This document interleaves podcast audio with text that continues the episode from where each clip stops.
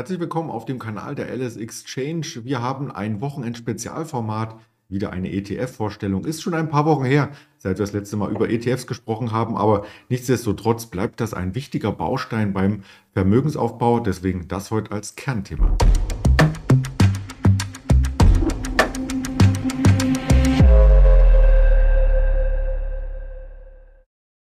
Ja, und dann sieht man auch direkt schon einmal im Titelbild, worum es geht. Auch das ist neu, das neue Design. Ich hoffe, es gefällt dir gut. Kommentiere gerne unter dem Video, um was es geht. Und ich muss vorab natürlich noch meinen Gast heute ankündigen. Das ist natürlich wieder der Andi, der sich mit ETFs super auskennt, den ich ins Bild hole aus Düsseldorf. Hallo Andi.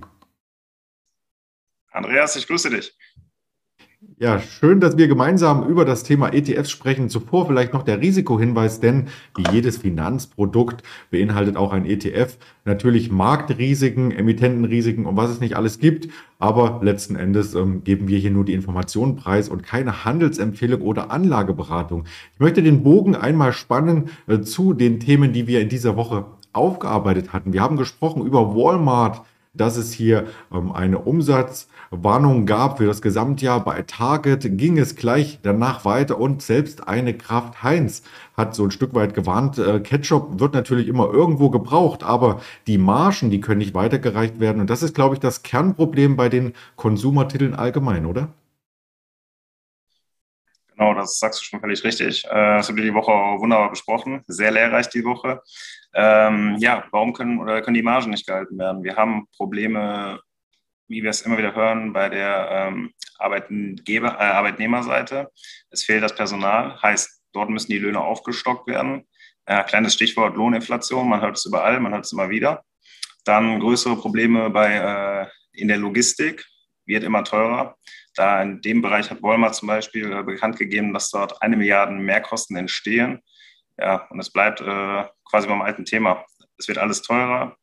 Die äh, ganz gerade diese, ich sag mal, diese ähm, Walmarts dieser Welt, Procter Gamble, Nestle, stehen alle oder haben alle einen sehr hohen Margendruck, weil diese Margen halt so schon nicht so hoch sind. Und äh, das wird, glaube ich, in Zukunft oder auf kurze Sicht eher mal nicht besser werden. Mhm. Also es betrifft ganz viele Unternehmen und das ähm, schwingt natürlich auch mit der Inflation letzten Endes in unseren Geldbeutel zusammen als weiteren großen Grund, wenn man weniger Geld hat im Portemonnaie. Und das war heute äh, Thema auch bei Finanzmarktwelt. Ja, dann kann man weniger ausgeben und konsumiert am Ende auch weniger. Genau so sieht's aus. Und das ist auch genau das, was äh, Kraft Heinz etc., was alle sagen, dass ähm, gerade in diesem Bereich ja, günstige oder wie wir es, glaube ich, nennen, Krimskrams-Sachen etc. wird halt einfach nicht mehr ähm, ja, einfach zugeschlagen, was an der Kasse liegt etc., sondern es wird nur noch das Wichtige gekauft. Und auch bei den wichtigen Sachen, bei diesen Gütern, beispielsweise Ketchup von Kraft Heinz, da wird halt nicht mehr der von Kraft Heinz gekauft, sondern der äh, Eigenmarken-Ketchup von, ja, in unserem Fall in Deutschland dann beispielsweise Aldi, Lidl, Edeka etc. Und äh, auch das lässt natürlich die Nachfrage dann sehr, sehr stark sinken. Also der, das Geld sitzt nicht mehr so locker wie vor äh, sechs Monaten, könnte man noch fast sagen. Mhm. Ja, und das ist ein Thema, was eben ganz breit aufgestellt ist, aber was viele Aktienunternehmen, gerade wenn man sich Target anschaut, an dem Tag, wo die Umsatzwarnung reinkam, 25 Prozent Abschlag, das sind teilweise mehr Jahrestiefs, die wir in solchen Aktien gesehen haben, da fragt man sich, ob es schon reif ist, für ein Produkt in diesem Sektor so ein bisschen antizyklisch einzusteigen. Und da haben wir eines der Produkte hier einmal mitgebracht, ein ETF. Auch die Nummer geben wir gerne in den Kommentar unten rein. Du kannst dazu sicherlich noch ein bisschen mehr sagen als ich. Sehr gerne.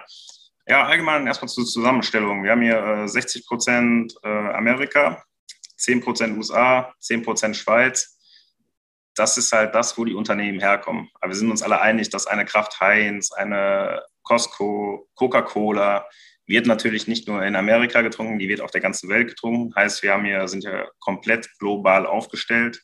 Heißt, läuft es global so weiter, dass die Inflation steigt, dass, die, äh, dass wir weiter Lieferprobleme haben etc., wird, äh, ja, wenn die Unternehmen wahrscheinlich weiter Schwierigkeiten haben. Die Frage ist nur, was passiert, wenn es sich auflöst? Und äh, ich finde, wir hatten Anfang des Jahres, oder konnte man das schön sehen, ich glaube im ja, so Anfang April war das, glaube ich, da haben wir gesehen, dass die ganzen, oder da fingen an die großen Unternehmen im MSCI World, wie zum Beispiel eine Apple, eine Microsoft, eine Amazon, Alphabet, da fing dieser Abkauf der ganzen Unternehmen an, was auch den MCI World runtergerissen hat. Und da hat der ähm, Consumer ETF, den wir gerade vorstellen, sich noch verhältnismäßig gut gehalten, ist sogar leicht gestiegen. Man sieht aber auch, dass er aktuell dem MCI World wieder hinterherläuft und äh, diese Verluste halt auch wieder oder auch in die Verlustzone langsam läuft in diesem Jahr, auch wenn er noch besser dasteht als der MSCI World. Mhm. Und das Produkt, was du uns hier heute mitgebracht hast, das glänzt vor allem dadurch, dass man relativ geringe Kosten hat. Denn das sind ja auch immer Themen bei Anlegern, die sich äh, scheuen, in ein breites Portfolio zu investieren, weil das mit Managementkosten einhergeht. Das muss man aber bei so einem ETF gar nicht befürchten, richtig? Nein, wir haben bei, ähm, bei diesem Produkt haben wir, glaube ich, 0,25 PA. Also ich sage mal vernachlässigbar. Äh, Spread ist auch kaum vorhanden. Also kann man sich das über einen Sparplan beispielsweise, was ich ja immer präferiere, kann man es äh, ohne Probleme einfach machen. Und äh, ja, wenn man daran glaubt, dass die äh, Konsumgüter wieder nachgefragt sind, dass die äh, Logistikprobleme sich auflösen, kann man hier wundervoll, wundervoll von partizipieren. Mhm. Daran glauben natürlich nicht nur äh, wir mit einem langfristigen Scope, sondern da gibt es auch schon die ersten Pressemeldungen dazu. Auch dazu habe ich was mitgebracht. Und äh, zwar hier von Goldman Sachs direkt. Sie finden nämlich als größte Investmentbank der Welt, dass einige Unternehmen wie auch eine Adidas oder eine Nike unterbewertet sind. Was hältst du davon? Genau, bei den beiden Unternehmen ist das Problem, das denke ich mir schon seit Wochen eigentlich. Ähm, an der Armo kann man vielleicht hier noch dazu zählen, die ich heute Morgen noch spaßeshalber mal angeguckt habe. Ja, fundamental unterbewertet, kann sehr gut sein. Da werden ja, da wird Goldman Sachs, die äh, Analysten werden da wohl recht haben. Hängt aber so ein bisschen an der Psychologie, wie es weitergeht. Wie geht es in China weiter? Die Absatzmärkte dafür, Nike, Adidas und äh, ja, sonst auch alle sind dort sehr wichtig. Wenn wir da Ruhe reinbekommen, ich sag mal Lockdown Shanghai als äh, Stichwort, da geht es ja jetzt eher wieder in die Richtung, dass es wieder alles aufgemacht wird. Wenn dort auch Ruhe reinkommt, kann man sicherlich wieder auf das oder kann man sich sicherlich wieder stärker auf das Fundamentale fokussieren und diese, ja, diese Abwehrspsychologie im Markt fließt so ein bisschen raus und die Kurse können wieder steigen. Aber zum Einsammeln sind diese Unternehmen für meine Meinung nach tiptop aktuell.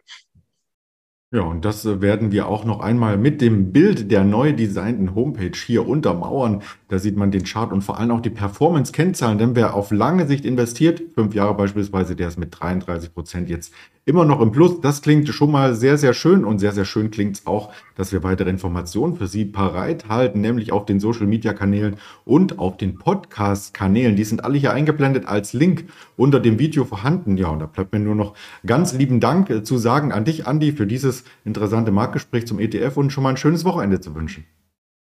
Vielen Dank, wünsche ich auch und bis zum nächsten Mal. Danke, bis dann. Ciao. Ciao.